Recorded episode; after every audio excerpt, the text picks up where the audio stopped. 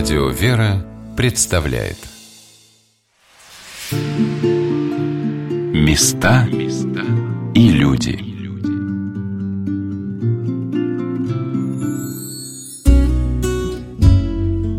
Смоленская земля имеет богатую, насыщенную событиями историю. Город Смоленск упоминается в повести временных лет еще в IX столетии – а Великое княжество Смоленское в верховьях Днепра, Волги и Западной Двины известно с XII века. Здесь проходил путь из варяг в греки и другие торговые пути, строились города, храмы и монастыри. Но есть в истории Смоленщины и печальные страницы. Осенью 1941 года в окрестностях Вязьмы попало в немецкое окружение несколько соединений Красной Армии. В так называемом Вяземском котле увязло более миллиона советских бойцов. Их подвиг сегодня поминают в строящемся под Вязьмой Спасо-Богородицком Адигитриевском женском монастыре. Здравствуйте, меня зовут Ольга Королева, и мы отправляемся в Смоленскую область. От Москвы до Спаса-Богородицкой обители больше двух сотен километров. Еду туда вместе с помощниками и трудниками монастыря Галиной Храмцовой и Оксаной Нароленковой. Багажник нашей машины Несмотря на внушительные размеры, не закрывается. Галина везет два больших шкафа для будущей монастырской библиотеки. Одно из моих увлечений – это путешествие. Очень много путешествую. А, во-первых, и по жизни, потому что сама родилась на Сахалине, ну и была и на Западе, и на юге жила, и в Сибири, в Омске жила, а теперь в Москве живу. И моя подруга предложила съездить к матушке с батюшкой, которые живут в деревне Мартюхи. И, скорее всего, в первую поездку я выступила просто водителем и отвезла ее туда. И первое, что я увидела, это не с людьми я встретилась, а увидела место, то, куда мы сейчас с тобой едем. И это место, оно так сильно выделяется из э, всех окружающих нас дворов, что меня это прям шокировало. Чистые, ухоженные, трава подстрижена, сделаны водоотводы, никакой грязи, все отсыпано, построено, выбелено, покрашено. Монастырь виден издалека. За очередным изгибом дороги вдруг открывается вид на храм. Белокаменный красавец стоит на пригорке и выделяется на фоне леса.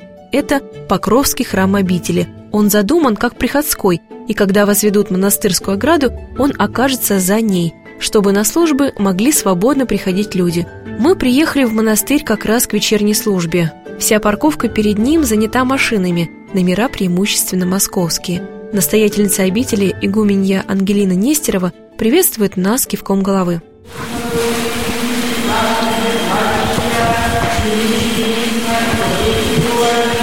Но монастырь у нас основывался, задумывался и начал строительство, ну, правда, на самом деле, в чистом поле.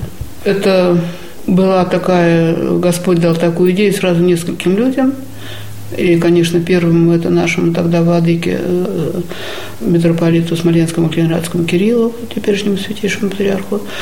Он приехал сюда в 99 году, тогда вот Богородицкая, и 4 декабря на введение служил там э, молебен, панихиду, и сказал, что здесь должен быть основан вот на этой земле, где политой кровью, небольшой женский монастырь. Это дословно его слова. И, конечно, вот только приходится, ну, как бы радоваться, удивляться вот промыслу Божию.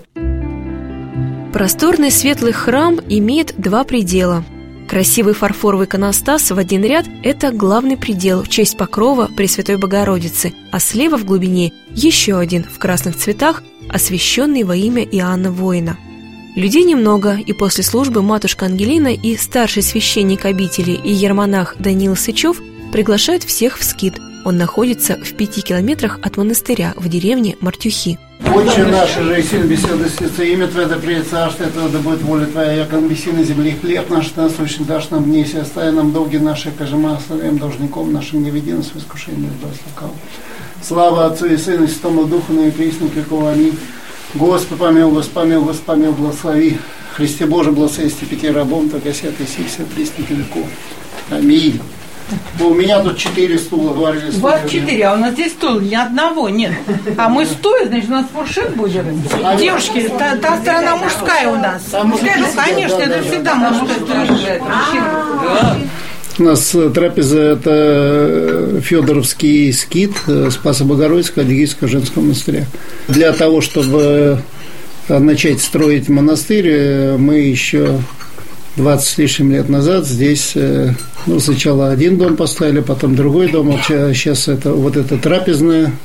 У нас есть несколько келейных, мастерские, библиотека, административный корпус. Храм Федора Стратилата построен был по, по благословению митрополита Кирилла, нынешнего святейшего патриарха. Он его сам лично освящал. Освящал 24 июня 2000 года. 24 июня был парад э, на Красной площади в Москве в 1945 году.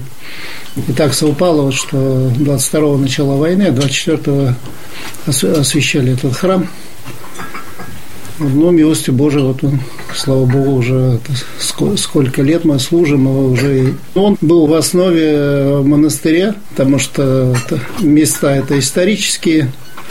Здесь начинается Вазуза в этой деревне. Если мы энциклопедию Баргауса и Фрон откроем, то написано, что река Вазуза начинается у деревни Мартюховой. 150 километров она течет до впадения в Волгу. И сейчас на ней стоят э, возле Карманова и Зубцова стоят большие плотины. И потом по трубам вода перекачивается на Рузы, на Москву-реку. И практически ну, вся западная часть Москвы пьет воду из Вазузы, потому что здесь нет ни одного промышленного предприятия такого крупного. То есть э, на протяжении всех 150 километров, э, ну, только мелкие какие-то сельскохозяйственные предприятия, Э, рядом здесь находится место сельцо-городок, усадьба Нахимова, где родился адмирал Степанович Нахимов, и где родился его племянник архимандрит Леонид Кавелин, настоятель, настоятель Троицы Сергея Лавра, известный писатель. Э, здесь же в Хмелите был крещен учитель Нахимов, преподаватель морского корпуса Сергей, князь Сергей Александрович Ширинский-Шихматов, впоследствии иеромонаха Никита Ширинский-Шихматов, который на фоне э, в честь Митрофана Воронежского заложил два храма и в Афинах он был назначен настоятелем миссии, но там скончался, похоронен на Афоне в Ильинском скиту. Один из подвижников благочестия русской церкви, такой известный, ну, как Леонид Кавилин. И места такие исторические, но Господь сподобил так, что, в общем-то, все, вот, кто сейчас за столом, все, в общем-то, здесь познакомились. Помните свой первый приезд сюда? Помню. Это был 2008 год, ноябрь месяц. Необычно было все очень необычно, холодно и очень хотелось спать. А что подвигло? Как вы здесь оказались? Сформулировать, наверное, будет сложно мне сейчас. Почему?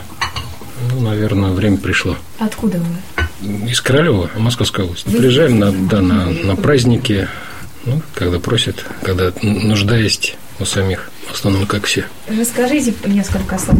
Зовут меня Георгий. Попал я в данную обитель, естественно, по воле Божьей безусловно. Господь все устроил так, что мы Христа увидели э, в любви монашеской, в делании молитвы, в исповеди, в добрых делах, в окормлении нас э, в сложные моменты наших судеб и так далее. То есть мы Христа прикоснулись сердцем – ну, если можно так назвать, хотя оно было, конечно, и сегодня-то оно никакое, это сердце. Мы – это сегодня, наверное, ну, вся наша королевская, скорее всего, община, потому что нас здесь немало, нас вообще в общей сложности, наверное, с королем, наверное, человек, наверное, 12-15, а то, может быть, и больше. В трапезной в скиту тепло и уютно. В печке за спиной потрескивают дрова.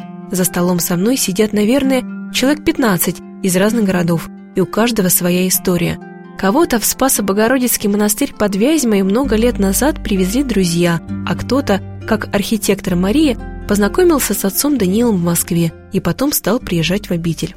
Я делала объект, атриум на Курской, делала боулинг. И ко мне пришел парень, с которым я училась, вместе с отцом Даниилом, потому что они служили вместе в армии в свое время, когда батюшка еще не был монахом. Ну, а потом как-то жизнь так сложилась, что ведь Господь же всех посылает.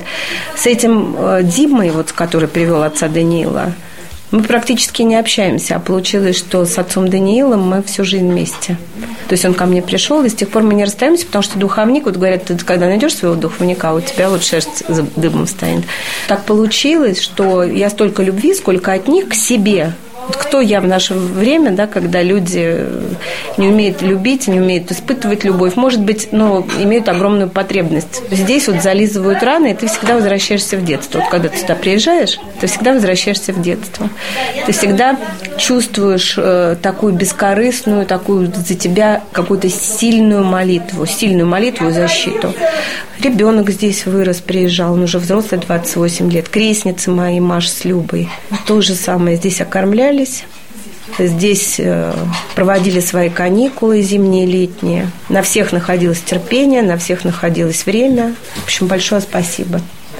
Я даже не представляю, я батюшке говорю, батюшка, вы знаете, я говорю, когда у меня очень тяжелые заказчики или мне очень тяжело жить, я говорю, перед сном, после молитвы, вспоминаю, как идет снег под фонарем у вас – как я выхожу на улицу, сугробы, и все такое чистое, небо в звездах. И я понимаю, что, наверное, это вот оно. Наверное, вот это вот смотреть на снег и звезды, это то, для чего человек вообще приходит в этот мир. И быть, наверное, на литургии. Это вот когда мы будем умирать, наверное, это вот те самые моменты, которые мы будем вспоминать. И очень-очень много всего. Очень много всего, потому что всего не, не упомнишь. Есть просто такие моменты, когда тебе обязательно надо задать глупый вопрос. И тебе некому задать кроме как духовному лицу. Плюс еще, у них же невидимый подвиг, у них же там, когда человек очень близко к Богу стоит, молится, у них невидимая брань. То, о чем мы даже не понимаем. Мы можем догадываться, да, это не сплетни, слухи, это не какие-то там такие проблемы, которые там празднословие, пустословие, еще что-то. А это какая-то совершенно другая борьба на другом уровне. И плюс еще, когда мы уже 10 лет сюда отъездили, я поняла, что у меня дедушка, будучи, я считаю, мучеником, он в 41 году под Ельни погиб.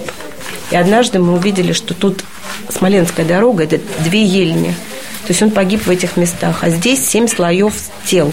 Семь слоев тел. Эта земля полита кровью. То есть это мученическая земля. Все мученики, понимаете, вот так вот оборвать свою жизнь – Э, отдать ее за других. Нет выше подвига, да, вот. И вот мы все как-то, наши дедушки нас привели сюда. И вот я очень чувствую своего дедушку, хотя я о нем, он умер, когда гораздо моложе меня, 40 лет. Мне сейчас 53. Сегодня на «Волнах Радио Вера» мы рассказываем вам о строящемся под Вязьмой Спасо-Богородицком Адигитревском женском монастыре. Продолжаем знакомиться с его волонтерами и помощниками – Юлия Зайцева, например, оказалась в обители, когда меньше всего этого ожидала. Начало ноября 2014 года мы решили поехать в Минск на несколько дней. И по пути, проезжая в Вязьму, кто-то предложил заехать посмотреть усадьбу Грибоедовых Мелиты. Мы повернули. Моросило, погода была плохая, и мы довольно долго ехали по абсолютно пустынной дороге. И в какой-то момент нам как-то стало даже не по себе, потому что машин нет, людей нет, где эта хмелита и есть ли она вообще, непонятно. Вот, мы решили повернуть. Повернуть, развернулись. Думаем, ну ладно, хмелита не удалась, хотя бы заедем на Богородицкое поле потому что слышали, что там какой-то огромный мемориал, и, в общем, это было интересно посмотреть. И когда мы стали искать Богородицкое поле, в общем, тоже у нас не было большой уверенности, туда ли мы повернули, мы вдруг неожиданно увидели машины с московскими номерами. Их было много. Нас это страшно обрадовало, потому что, знаете, то самое чувство, когда ты понимаешь, что ты не один во Вселенной. Мы остановились спросить дорогу. Машины были, людей не было. Было понятно, что это скит. И когда потом вдруг э, начали появляться люди, вот мы с ними познакомились и выяснили, что в этот день у игуменья день рождения.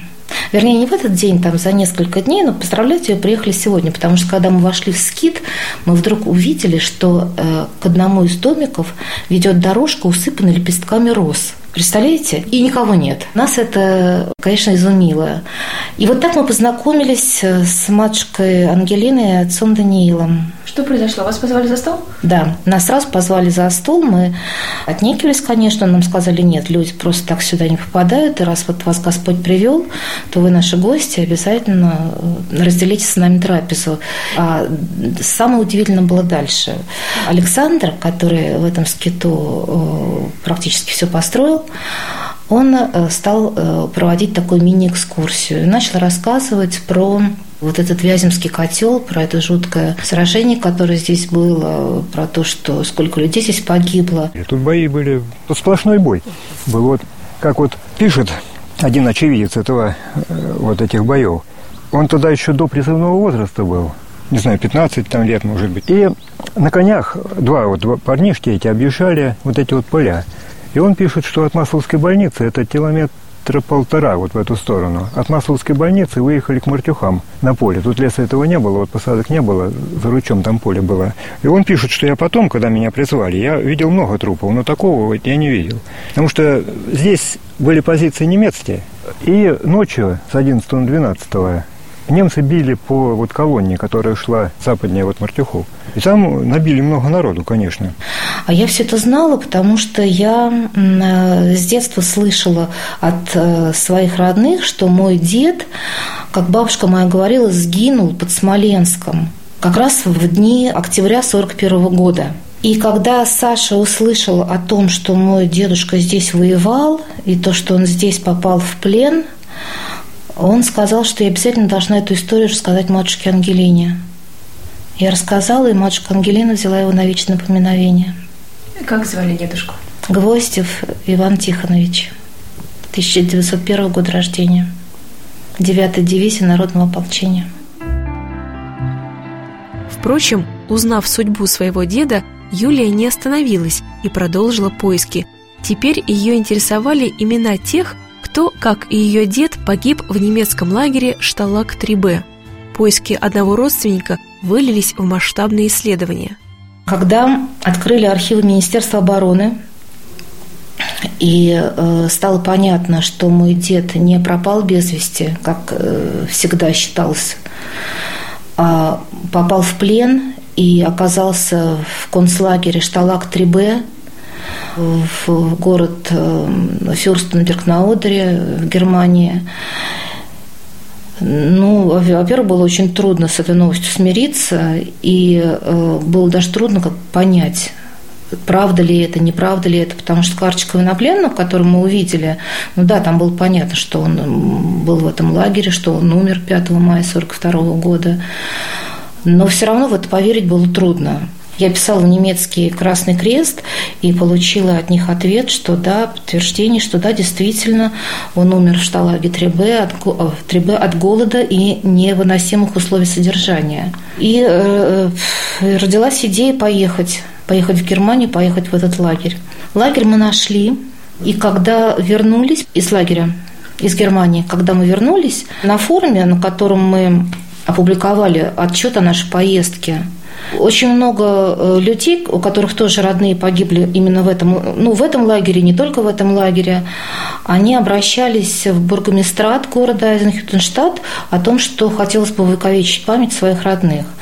На что всегда приходил ответ о том, что все документы по пребыванию военнопленных в этом лагере были переданы э, советской комендатуре, и в, и в городе ничего нет, поэтому никаких подтверждающих данных, что ваш там родственник здесь здесь был и здесь погиб, у нас, значит, ничего нет. И вот э, так родилась идея э, все-таки какие-то документы на, найти и раздобыть. В этом лагере был так называемый список сербских врачей.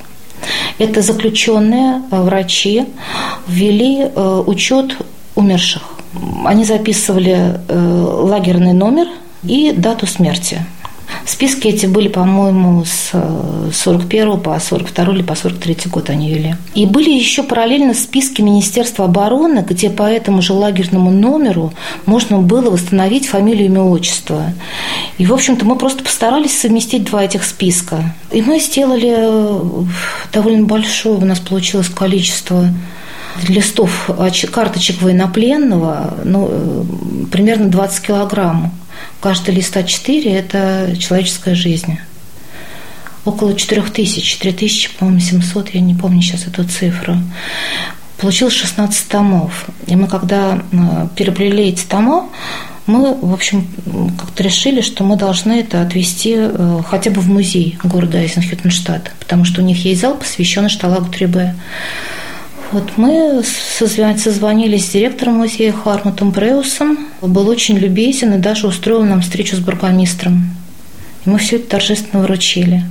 И очень надеемся на то, что все-таки когда-нибудь, потому что я знаю, что уже все разрешения и, э, и в Германии, и в России получены, но вот сейчас небольшие заминки происходят, но в принципе Предполагается, что это будет мемориал. Во всяком случае, мы иногда мониторим газеты, которые выходят в Айзенхютенштадте, и знаем, что там э, ведется вот такая работа. Так из забвения были подняты имена почти четырех тысяч бойцов. Все они сегодня поминаются в Спасо-Богородицкой обители под Вязьмой. Помимо этого, монастырь устанавливает в местах ожесточенных боев памятные кресты, рассказывает игуменья Ангелина. Мы сначала здесь эти места, которые много было захоронений послевоенных, и они стали как бы ну, зарастать, не видно, но эти были типа, такие братские могилы. Мы сначала просто простые кресты, вот наш Александр делал, и мы ездили, ставили. Но это было немного, это, может быть, мы 10 крестов таких поставили. А потом Господь прислал нам одного человека из Великого Новгорода, и он предложил, хотите, давайте мы поставим кресты, вот где вы знаете места достойные этого. И основном это отец Даниил, я этим занималась практически мало, только то, что вот в округе, в нашей около монастыря, а они очень большую территорию охватили здесь, и несколько районов. В октябре 41 года здесь э, было ну, наверное, одно из э, самых больших окружений. И в то же время это, в общем-то, сражение, которое позволило нашей армии создать Можайскую линию обороны, в общем-то, и защитить Москву практически. Те 28 дивизий немецких, которые здесь на две недели застряли, в общем-то, они, они не пришли в Москву.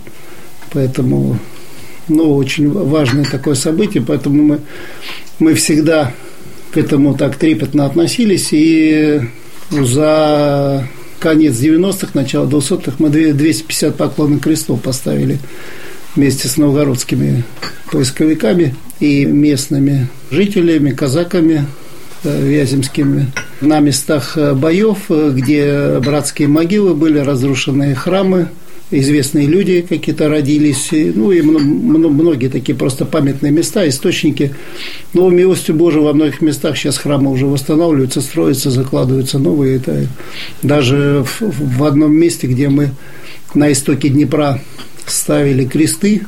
Сейчас э, открыт э, монастырь в честь э, святого князя Владимира. Какая география получается? 250 ну, крестов? От границы Тверской области до Калужской, до Московской и до Тверской. То есть такой круг от 50 до 100 километров где-то, если в радиусе брать. В основном это все на выходе из окружения, где были бои, партизанские были отряды, там, где немцы деревни сжигали, там ну, и здесь около восьми монастырей было действующих, поэтому, в общем-то, наш монастырь продолжает традиции, те, которые здесь были. В общем, в основном это женские монастыри были, и они занимались и благотворительностью, и работали с детьми. Поэтому у нас избрали поминовение воина. Это, в общем, как бы основная наша задача по благословению патриарха. Этим занимаемся. Но мы читаем, да, в храме, в храме лежат синодики, мы, перед службой мы, и люди читают. И Божьей милостью как-то так получается, что многие даже даже неожиданно приходят э, имена и какие-то биографии. Люди сами пишут, сами говорят.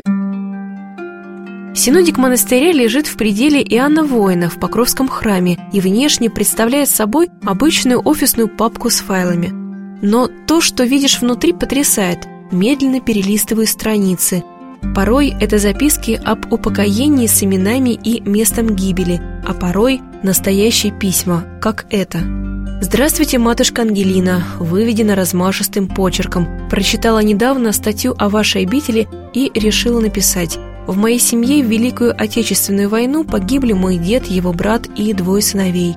Мой дед Еремин Александр Петрович, 1894 года рождения, воевал в Первую мировую войну и был награжден двумя Георгиями. Дату второго награждения мы узнали недавно и, будучи в Георгиевском зале Кремля, не смогли сфотографировать. погиб в 1943 году в деревне Бабина Ярцевского района Смоленской области. В деревне Петрова Ярцевского района устроен мемориал погибшим бойцам и часовня. Мы были там в 2015 году, я, моя дочь с мужем и их дети. Вот такое трогательное письмо от руки, а рядом другое, набранное на компьютере. Оно пришло на интернет-сайт обители строймонастырь.ру, и волонтеры распечатали и принесли его в храм. А еще через несколько страниц длинный список воинов, погребенных в братских могилах и поднятых поисковиками в 2004-2013 годах, рассказывает старший священник обители и иеромонах Даниил Сычев – ради тех имен, которые записываются, может быть, надо было и строить монастырь, и строить храм, потому что такие биографии, такие события, в общем-то, которые ну, сбили наш самолет э, в Сирии 17 вечером, 18 утром уже в 10 часов мы записали имена, практически весь список. Вечером у нас уже весь список был. А, сентября. Да, сентября. У нас был такой очень интересный случай, когда или три, или четыре года назад, когда проходило перезахоронение, и во время, когда служили литию, то прилетели журавли, они прямо над полем летели. И мы стали считать их. Сначала где-то было 60, потом еще один клин, и потом третий клин прилетел, их было ровно 135. Точно столько же, сколько и останков было.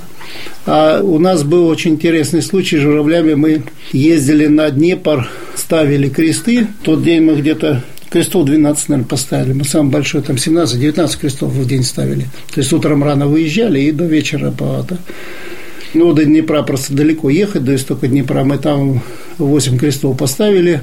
Когда ехали туда, журавли только собирались. Они на поле собирались, и было видно, как они ну, там сбиваются в стаи, ходят по полю, там, ну, просто как бы так, всяких там червячков собирали и прочее, готовились. Вот, а потом вечером, когда мы возвращались назад, мы ехали по полевым дорогам и вдоль Днепра. И все время, сколько мы ехали до самого практически захода солнца, во все места, куда приезжали, там были журавли. И потом они за нами летели. То есть мы, мы едем на машине, а они параллельно вдоль Днепра летели. Конечно, это было совершенно такой потрясающий закат солнца. И, и поднимаются эти стаи журавлей. Они поднимались там буквально, ну вот сколько мы километров 20 ехали, и их ну, даже трудно посчитать, сколько их было. Ну, такие бывают случаи. Места и люди.